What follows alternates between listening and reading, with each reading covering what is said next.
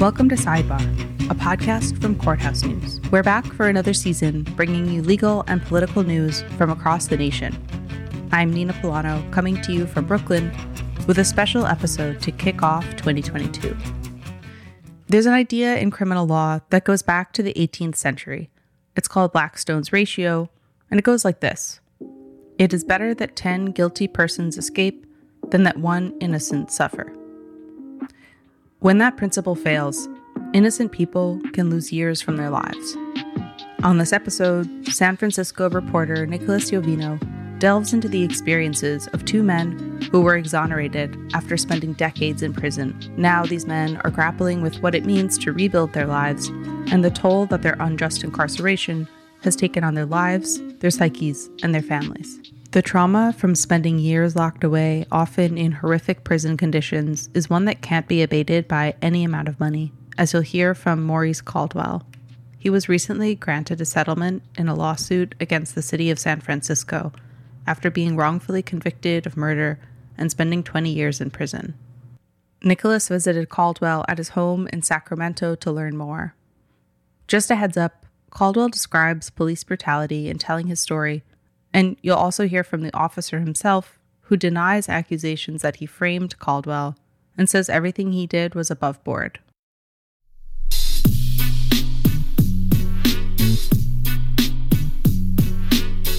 It was June 30th, 1990. A man named Judy Acosta had just been shot dead in the Alemany projects of San Francisco after a drug deal went bad. Over the next few weeks, police would close in on a suspect named Maurice Caldwell. No physical evidence linked him to the crime, but in 1991, a jury found him guilty of murder based on the testimony of one eyewitness. Caldwell would spend the next 20 years in prison before his conviction was overturned. For anybody that's in prison for a crime that they they didn't do, and the people who sent you there know you didn't do it, that's so unbearable because you got to try to fit in your life that I'm here right now and I got I got to stop fighting the feeling and I got to just go with it because the things I fight is going to just have me more messed up. That's Maurice Caldwell. He spoke with me at his home near Sacramento after he settled a civil lawsuit against the city of San Francisco for $8 million last year. A man wrongly convicted of murder will receive an $8 million settlement. Caldwell grew up in the Alemany projects at a time when a crack cocaine epidemic was wreaking havoc on black communities across the United States. Because of the violence that surrounds crack, a large proportion of black families live in volatile and unsafe neighborhoods. Caldwell admits he engaged in some bad behavior as a kid. He served more than four years in a youth detention center for robbery and assault. He doesn't deny that he used to sell crack for money but he also says he didn't feel like he had a lot of other options at the time. Everybody look at projects as drug dealers. Drug dealers, bad drug dealers, they're killers, they're whatnot. But there's nobody to sit back and accept the fact that those are outlets. You know what I'm saying? Like people from other neighborhoods had opportunities of going, getting good jobs or getting uh, uh, better, you know, education.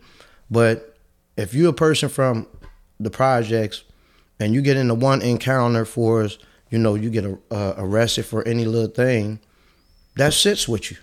On the night of the murder, Caldwell says he was in bed with his girlfriend at his aunt's house when he heard three loud booms. Boom, boom, boom. Caldwell says he then ran outside to see what was happening and if anyone needed help. According to Caldwell, he had nothing to do with the drug deal or the shooting that followed it. But once police zoomed in on him as a suspect, he says they never considered that someone else might be guilty of the crime. When I get arrested, they don't look for nobody else. You know what I'm saying? They don't care about nobody else. When police first interviewed Mary Cobb, the only witness willing to talk to police at the time, she told them she saw two shooters from her window and that both were people she didn't know from outside the neighborhood. She later changed her story and identified Caldwell, who lived right next door to her, as the shooter. The district attorney who prosecuted Caldwell said Cobb didn't initially identify him because she feared retaliation. But Caldwell's lawyer Terry Gross says Cobb's statement shifted after police spoke with her in an unrecorded interview, something that violated department protocol at the time, requiring that those conversations be recorded. But it's only after they got her to identify Mr. Caldwell that they turn on a tape recorder and they do a reenactment of the procedure instead of tape recording originally, as they should have. And it becomes clear that they've made an offer to her. They've told her they're going to protect her, they'll relocate her from the projects if she makes an identification and testifies at trial. After Cobb identified Caldwell as the shooter, Gross said police pretty much stopped investigating the crime and became laser focused on getting Caldwell convicted.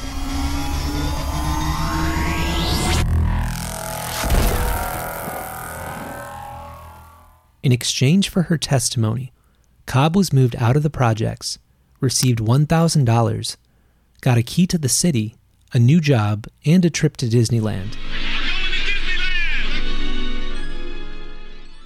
Studies conducted after the trial showed Cobb couldn't have witnessed the shooting in the way she described it to jurors.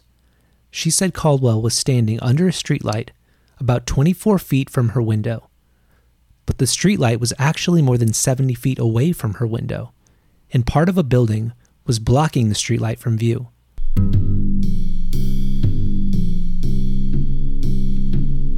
Paige Kaneb a supervising attorney with the Northern California Innocence Project, helped get Caldwell's conviction overturned in 2010. She said it's understandable why Cobb agreed to go along with police pushing her to identify Caldwell as the shooter. She had two young kids, and it was a really bad time in San Francisco projects and San Francisco in general in terms of like the crack epidemic going on. And, you know, they offered her a better life for her kids, and, and what parent wouldn't take that? Police also never interviewed two men that other witnesses had identified as the shooters, even after one of those men, Merit Funches, confessed to being the shooter years later. No one from the state ever even went to talk to him. I mean, like, he's in prison. It's not like it would have been hard. Merit Funches signed a confession and said Caldwell wasn't involved. He is currently in prison in Nevada for another homicide. Caldwell says if police had arrested the real killer back then, another man's life may have been spared. I got one of them cases that society have always feared. Y'all got the wrong killer and went and let the real killer kill again. In 2010, a judge overturned Caldwell's murder conviction after finding his previous lawyer had been ineffective at trial. Kaneb said Caldwell's trial lawyer made little to no effort to investigate Mary Cobb's story or interview other witnesses. He now says that he went out in a suit and no one spoke to him, which totally makes sense. Um, and no decent investigator or even attorney who's you know knows how to do any kind of investigation whatever start an investigation that way and stop there you know with one try. Caldwell was released from prison in 2011 after the city declined to retry him for murder. The prosecution's only witness cobb died 13 years earlier leaving the city with scant evidence to present to a jury. The district attorney's office told me that they did want to proceed to a retrial, but the key witness has already passed away and the court has destroyed some of the evidence. Caldwell's present day lawyer, Terry Gross, says when it came to investigating the murders of black men in the projects, police were more interested in closing cases than obtaining justice. When cases involved crimes that took place, or particularly murders that took place in the projects, where they're, you know, minority on minority murders. They just didn't care. They just didn't give as much attention as if when a victim was white. Once they had a potential suspect, they ignored other evidence of, of innocence. They didn't care about looking at evidence of innocence. And all they did was to try and, you know, gather evidence of guilt. But according to Caldwell, institutional racism isn't the only reason he spent two decades behind bars. He also blames a black narcotics officer named Kit Crenshaw, who he says framed him for murder. Crenshaw was like the diamond in the rough in my life when it came to this crime, man. I wouldn't have been in prison if it wasn't for him.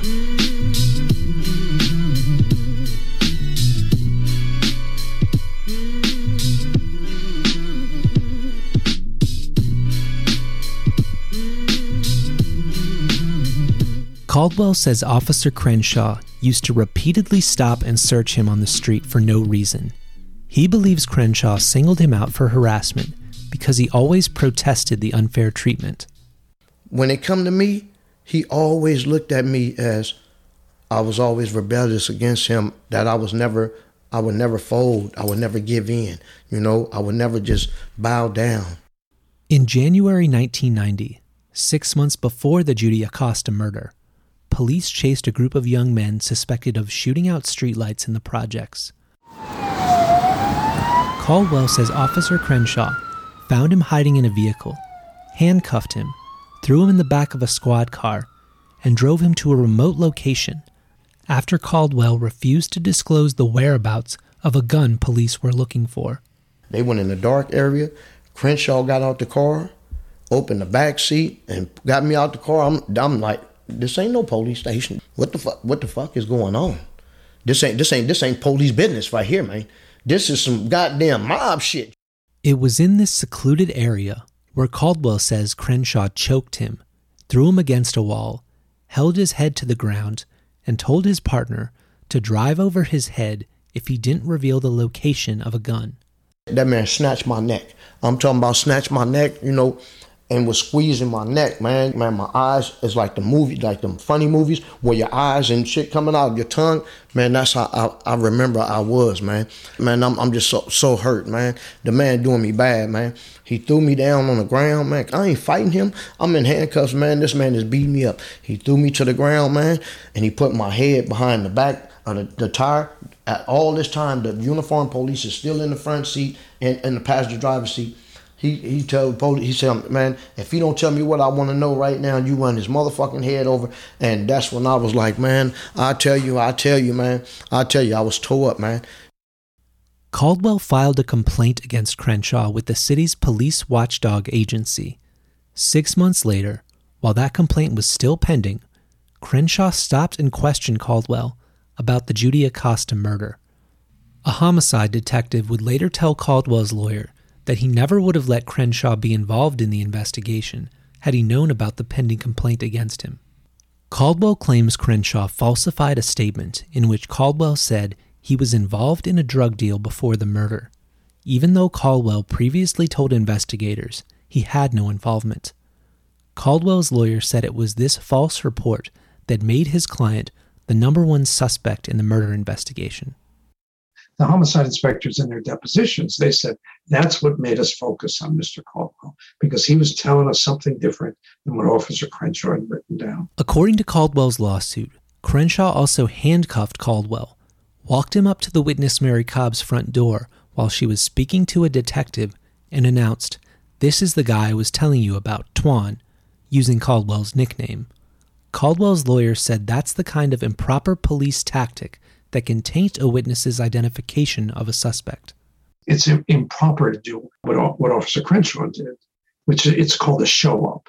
And you never bring a suspect in front of a witness just by themselves, you know, without a randomized situation like a lineup or something like that. Caldwell believes he never would have been convicted of murder had it not been for Officer Crenshaw. I'm here to say, and I'm still, I will say it to the day I die, to speak.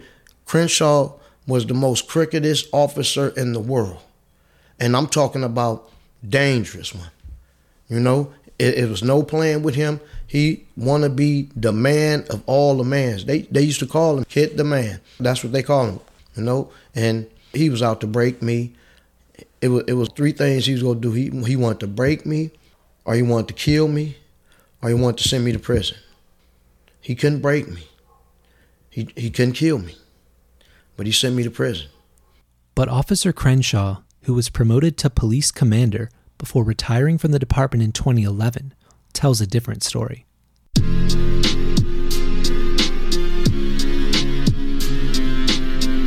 My name is Kit Edwin Crenshaw Jr. I'm a retired member of the San Francisco Police Department. I'm retired as commander.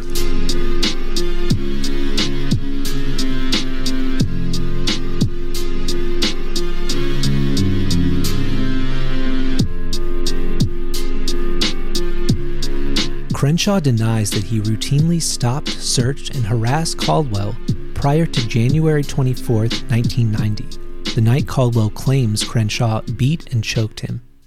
Miss Caldwell is lying. Before the incident of him shooting a gun that night, I personally have never had any other contact with Caldwell other than maybe approving a police report or maybe overseeing a report that he possessed a weapon and was discharging a weapon in the city and county. I asked Crenshaw if he assaulted and strangled Caldwell in a dark, secluded area that night. He adamantly denied the charges. Nicholas, for that to occur, there would be some physical evidence. There would be strangulation marks, there would be wounds to the face, there would be marks on the body. Look at Mr. Caldwell's booking photo. Photographs of Caldwell from that night are under seal and couldn't be viewed, but Caldwell's lawyer saw the photos and acknowledged that they don't show obvious signs of assault or strangulation. Caldwell says Officer Crenshaw knew how to hurt and intimidate someone like him without leaving clearly visible marks. Evidence presented in Caldwell's civil suit showed Officer Crenshaw had more than 60 complaints filed against him during his career, and that the investigating Office of Citizen Complaints recommended sustaining claims against him in several cases. But Crenshaw never faced disciplinary action. Crenshaw told me the number of complaints filed against him was not abnormal when compared to the amount of time he spent on the street making arrests and interacting with the public more active officers are going to have more complaints because you're going to have more exposure. If I was sitting behind the desk, I probably wouldn't have a zero complaint. I wouldn't have a complaint at all. While he denies having assaulted Caldwell in January 1990, Crenshaw admits he exchanged words with Caldwell in a jail cell that night. Caldwell claims Crenshaw threatened to kill him. Crenshaw says he was simply giving Caldwell some friendly advice. I was trying to give him a face to face, man to man, heart to heart talk, saying basically, son, basically, kid, you're going to get killed because of what you're doing is going to cause me to have to take some action next time. I basically tried to give him some insight, saying next time he was not going to be so lucky. Crenshaw also denies having falsified Caldwell's statement about what he was doing the night of the murder, and he denies bringing Caldwell to the witness Mary Cobb's front door before she identified him as the shooter.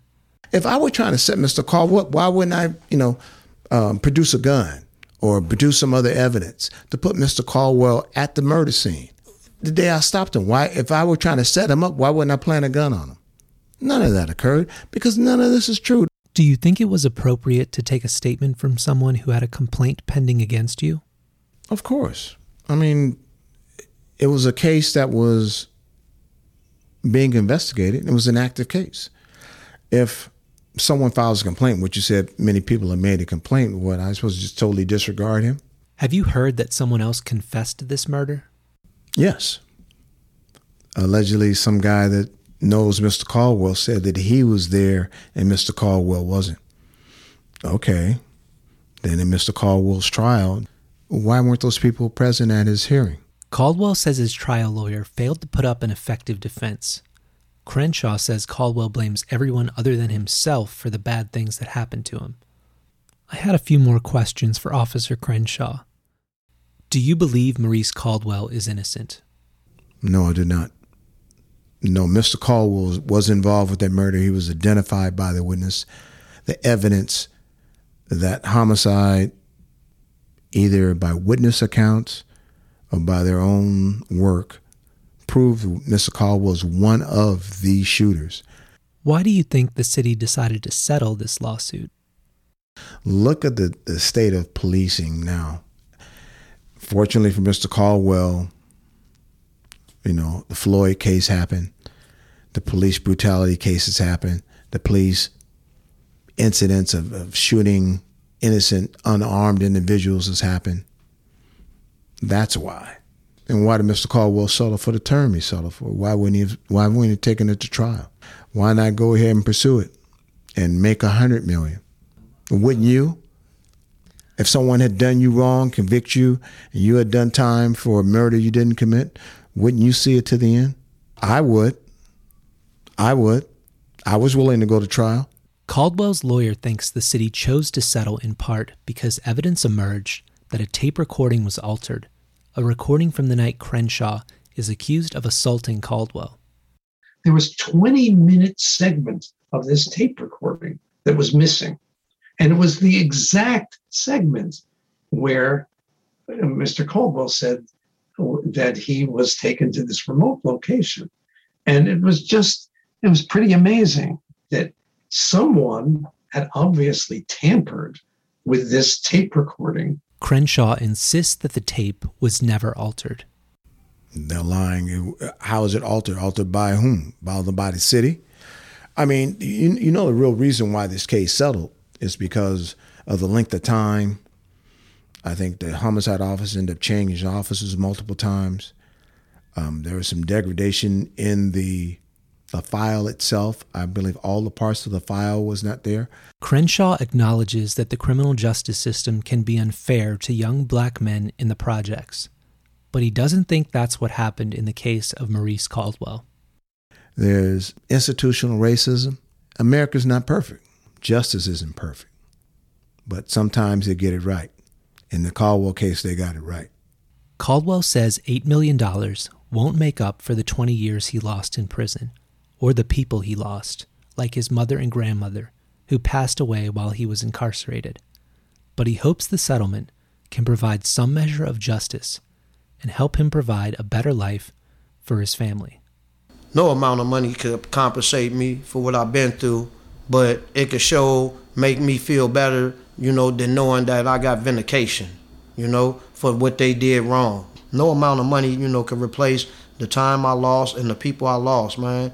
But it could help my kids, man. I can make their life secure. Like I say, it's never a fairy tale ending on things. You know, I don't want a fairy tale ending. I just want a righteous ending. You know, everything can just be righteous with me.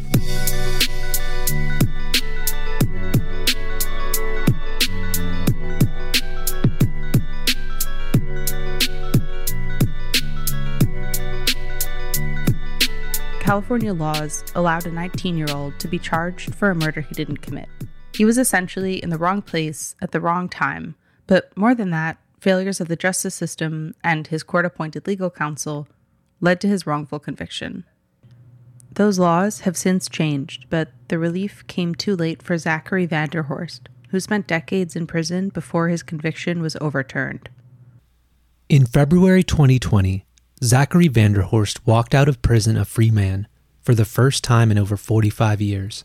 At age 19, he pleaded guilty to murder and rape, crimes he did not commit, after his public defenders pressured him to take a plea deal. I'm not angry, but I'm I'm suffering when I try to um, relive it. And it's not suffering because I've done something wrong. It's suffering because they done something wrong to me, and it's I don't I haven't figured out how to heal it up yet. But I ain't gonna let it break me. Zachary grew up in the Fillmore projects of San Francisco with dreams of becoming a drummer or watch repair expert, but he never got the chance to pursue those dreams. Like other young men growing up in the projects in the 60s and 70s, Zachary got involved with the wrong crowd, started doing drugs, and got hooked on heroin. Heroin being one of the most insidious drugs known to man, it only seems like days until you're hooked. You're not turned on any longer. I accidentally stumbled upon one day uh, snorting some heroin with a friend, was not knowing exactly what I was doing, but just trying to be, you know, hang out with the best. And uh, from that point on, I was, you know, I was addicted to heroin. On September 12, 1974, Zachary was having a hard time finding a fix to stave off the symptoms of heroin withdrawal. His friend David Carter told him if he wanted money for heroin, he'd have to help him rob a house. Now you're driven to things you would never have considered heretofore by your insatiable need for the drug.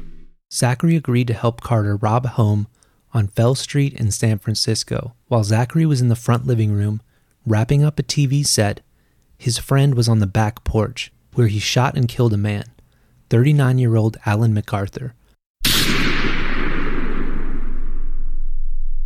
Zachary, who was unarmed, didn't hear the gunshot and didn't believe Carter when he told him he'd just shot someone, until he saw it on the news the next day. This is Channel 4's News Watch, the Bay Area's most complete, up to the minute presentation of local. Police later arrested Zachary and charged him with murder. A California law at the time allowed anyone who took part in a crime like robbery, where a killing occurred, to be prosecuted for murder, even if they didn't personally kill or intend to kill anyone. Zachary was not only charged with the felony murder, but he was charged with special circumstances. And the district attorney said that they were going to seek the death penalty. And that is basically what set the train in motion for this horrific guilty plea.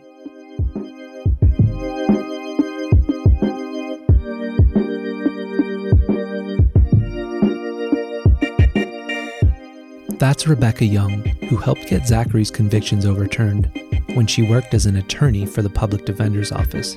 Young now investigates police shootings and police misconduct for the San Francisco District Attorney's Office.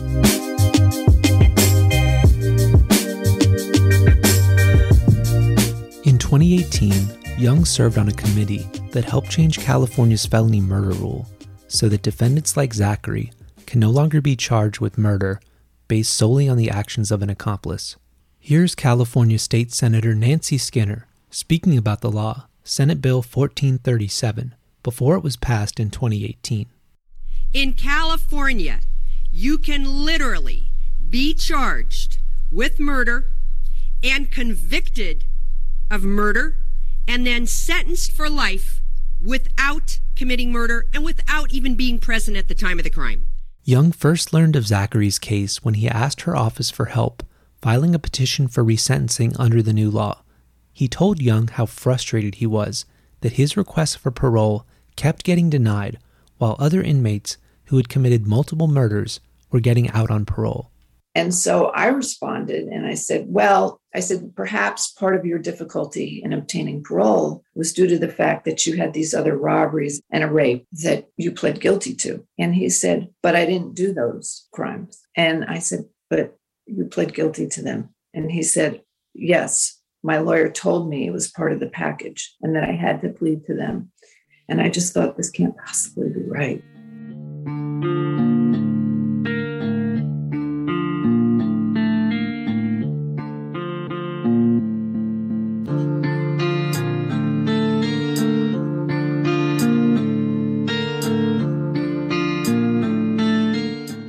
Zachary was not only charged for taking part in the September 12th robbery, where a man was shot dead, a grand jury also accused him of robbing two homes in July of that year, including one in which a 19 year old woman was raped. The grand jury returned indictment against you. Zachary didn't match the description of suspects in either case, but witnesses picked him out in a lineup after he was told to wear a bright yellow jacket that his lawyer says made him stick out like a sore thumb.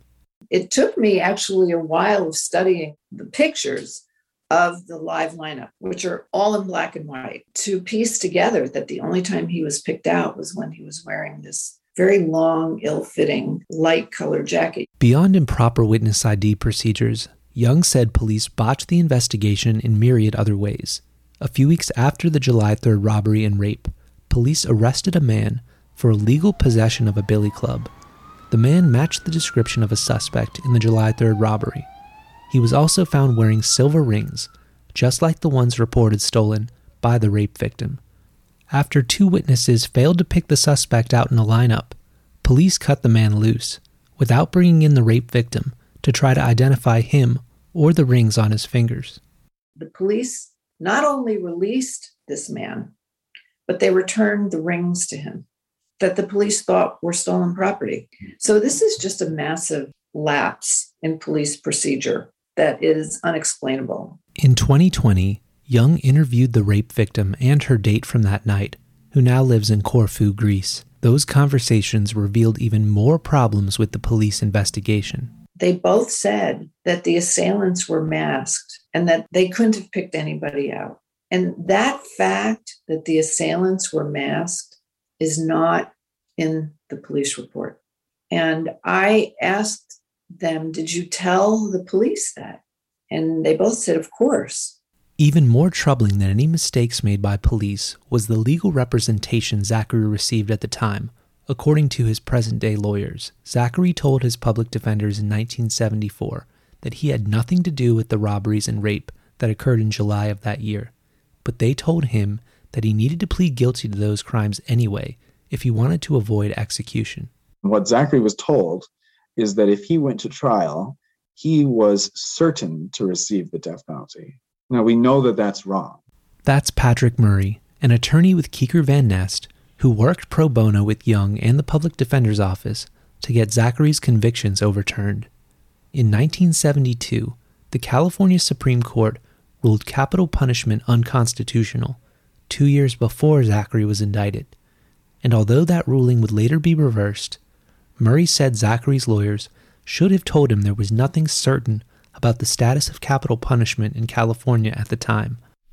Those opposed to capital punishment call it a tragic failure, a symbol of terror, cruelty, and irreverence for life. Those in favor see it mainly as a deterrent to crime. Murray also faults Zachary's former public defenders for making no effort to build a defense for their client. They did little else other than glance at the police report and then process him through to tell him that he needed to plead guilty. It doesn't seem like they did um, sufficient legal research. They did not do any factual investigation. In 2020, Young was at Zachary's sister's house when she found photos of her client at the Alameda County Fair on July 4th, 1974. Those pictures supported Zachary's story that he couldn't have been involved in the Ellis Street rape and robbery on July 3rd because he spent the whole night getting his hair curled at his mother's house. I had to roll his hair. I had to perm his hair and roll his hair because he wanted a curly afro, but his hair was down to here. Zachary's sister LaDonna had agreed to style her brother's hair in exchange for him driving family and friends to the fair the next day. LaDonna remembers the night vividly. He was in my mama's house with me and my girlfriends, getting his hair done, playing cards, drinking. Idea is to take out all the kinks in the hair and give it a permanent straightening. LaDonna says it took five hours to straighten and curl her brother's hair. Zachary went to bed at midnight and drove the family to the fair at around 7 the next morning. Young says Zachary's public defenders would likely have found more evidence to support his innocence had they put in the effort to look. I'm sure that if they had done their work in 1974, Zachary would have been able to produce an alibi for both of these robberies. Zachary's present day lawyers also interviewed two suspects who are believed to have committed the robberies that Zachary pleaded guilty to. One of the suspects wouldn't admit he committed a crime, but confirmed over three interviews that he was at the Ellis Street home on the night of July 3rd, 1974, and that Zachary was never there. What he said was, I never at any time committed a home invasion robbery with Zachary. He was never with me. And the second thing he said was, I was there.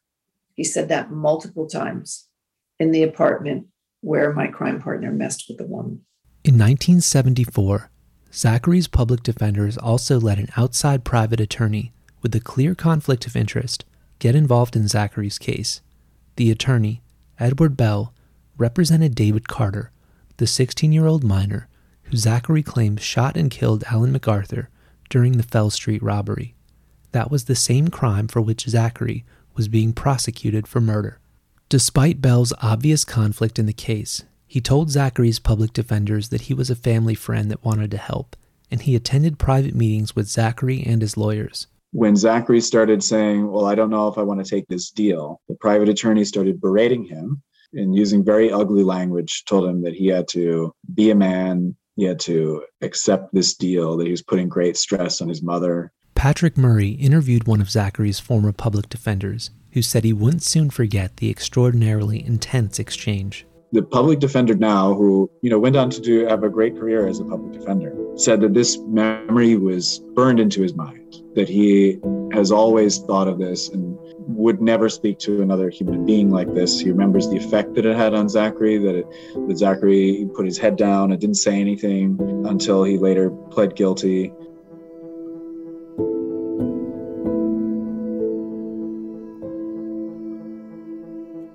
Bell was also present when Zachary entered his guilty plea in Judge Claude Perasso's chambers in December 1974. Young said Bell never should have been allowed to be in that room. That man should have been kicked out of there. What are you doing here? Why are you even here? Why are you talking to Zachary Vanderhorst? Your client is a suspect in each of these offenses. How is it that three sworn members of the bar could sit there and think, no problem? A different judge dropped the murder charges against Bell's real client, 16 year old David Carter. Carter would go on to commit three more murders over the next eight years, for which he served 10 years in prison and two years in juvenile detention. Meanwhile, Zachary, who killed no one, spent more than 45 years behind bars. Zachary said he didn't realize until after he pleaded guilty how badly his public defenders had wronged him. I didn't figure it out till I was in prison. You know everything that uh, had happened, and um, they just walked me through it like a, you know, they just fed me to the wolves, so to speak. They called it railroad, and they railroaded me and sent me to prison, telling me, "Oh, he'll be out no matter time." He, first, they, they gave me the youth act, six months of life. Took that back, gave me seven years of life. Said, "Oh, he'd be eligible for parole in seven years." Forty-six years went by. Zachary endured inhumane conditions during his time in prison. In the early 1980s, he was serving time at a state prison in Tracy when a levee broke, flooding the prison with storm water and leaving inmates without running water or electricity for months. Know, use bathroom, it was vile. It was like, you know, they had you dumping in a bag and throwing the bag out the window. It was, it was, it was. I done been through some bad stuff, and it'd be freezing cold, and and you know, the, even the blankets and stuff that you got on yourself trying to warm yourself, they wet. They just as wet as uh, you know, the environment that's around you. The water was like, yeah, it was black, sort of like, and you got a choice either drinking it. They weren't selling bottled water and stuff like that. It was like either drink that or you just, you know, you'll get to the point where you will drink it. You can smell it as well as see it. So you just gotta, you know, boil it a little bit and, you know, hold your breath and take a drink and then, you know, push it on down. Zachary says he never gave up hope that he would get out of prison one day. He went through 17 parole board hearings, each time hoping he might win his freedom. But because he maintained his innocence, his requests for parole were denied each time. In reading Zachary's parole board hearing transcripts, you just go through basically what I can only describe as a Kafkaesque nightmare. Zachary was so consistent over the course of 17 board hearings that he was not present at these other two robberies and was not involved. And no matter how consistent he was, they would just repeatedly say to him, We're not here to retry the facts of your case. You pled guilty, and your denial of involvement shows that you lack insight to your commitment offenses and lack remorse. After California's felony murder rule was changed in 2018, Zachary asked the public defender's office to help him apply for resentencing under the new law. That's how he connected with Rebecca Young and Patrick Murray, the first lawyers to make him feel like they really believed in him and were on his side. When Rebecca and, and Young come into my life, it was entirely different. They could see what I'm trying to say. From then on, it was like, ah, they just turned into my dream team. Everything was like right. Zachary's petition was granted in 2020, and at age 64, he was finally released. This past December, a judge overturned the last of Zachary's wrongful convictions for robbery and rape. I asked Zachary what it was like when he finally walked out of prison as a free man. He said it felt strange because he'd grown so used to people telling him what to do. He had difficulty accepting that he can now make his own choices.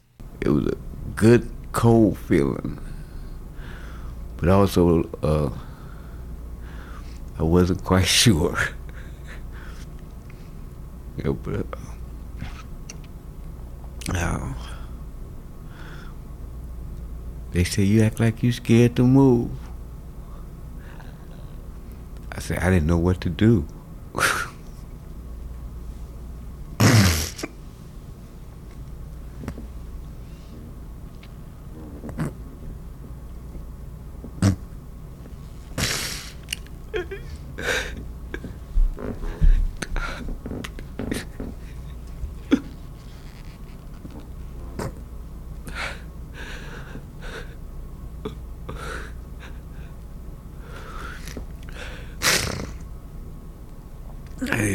didn't know what to do. When Zachary walked out of prison, his sister LaDonna was there to remind him that he doesn't need to be afraid anymore. He was scared. He walked out. I'm going to tell y'all the truth. Because it was at nighttime. We got him on the side of that door. He said, I'm scared. I said, what you scared of? You got us. He said, no, it's just the, the atmosphere is just weird. It's scary to be walking out free in this air. I said, well, brother, you free. Thank God Almighty, you free.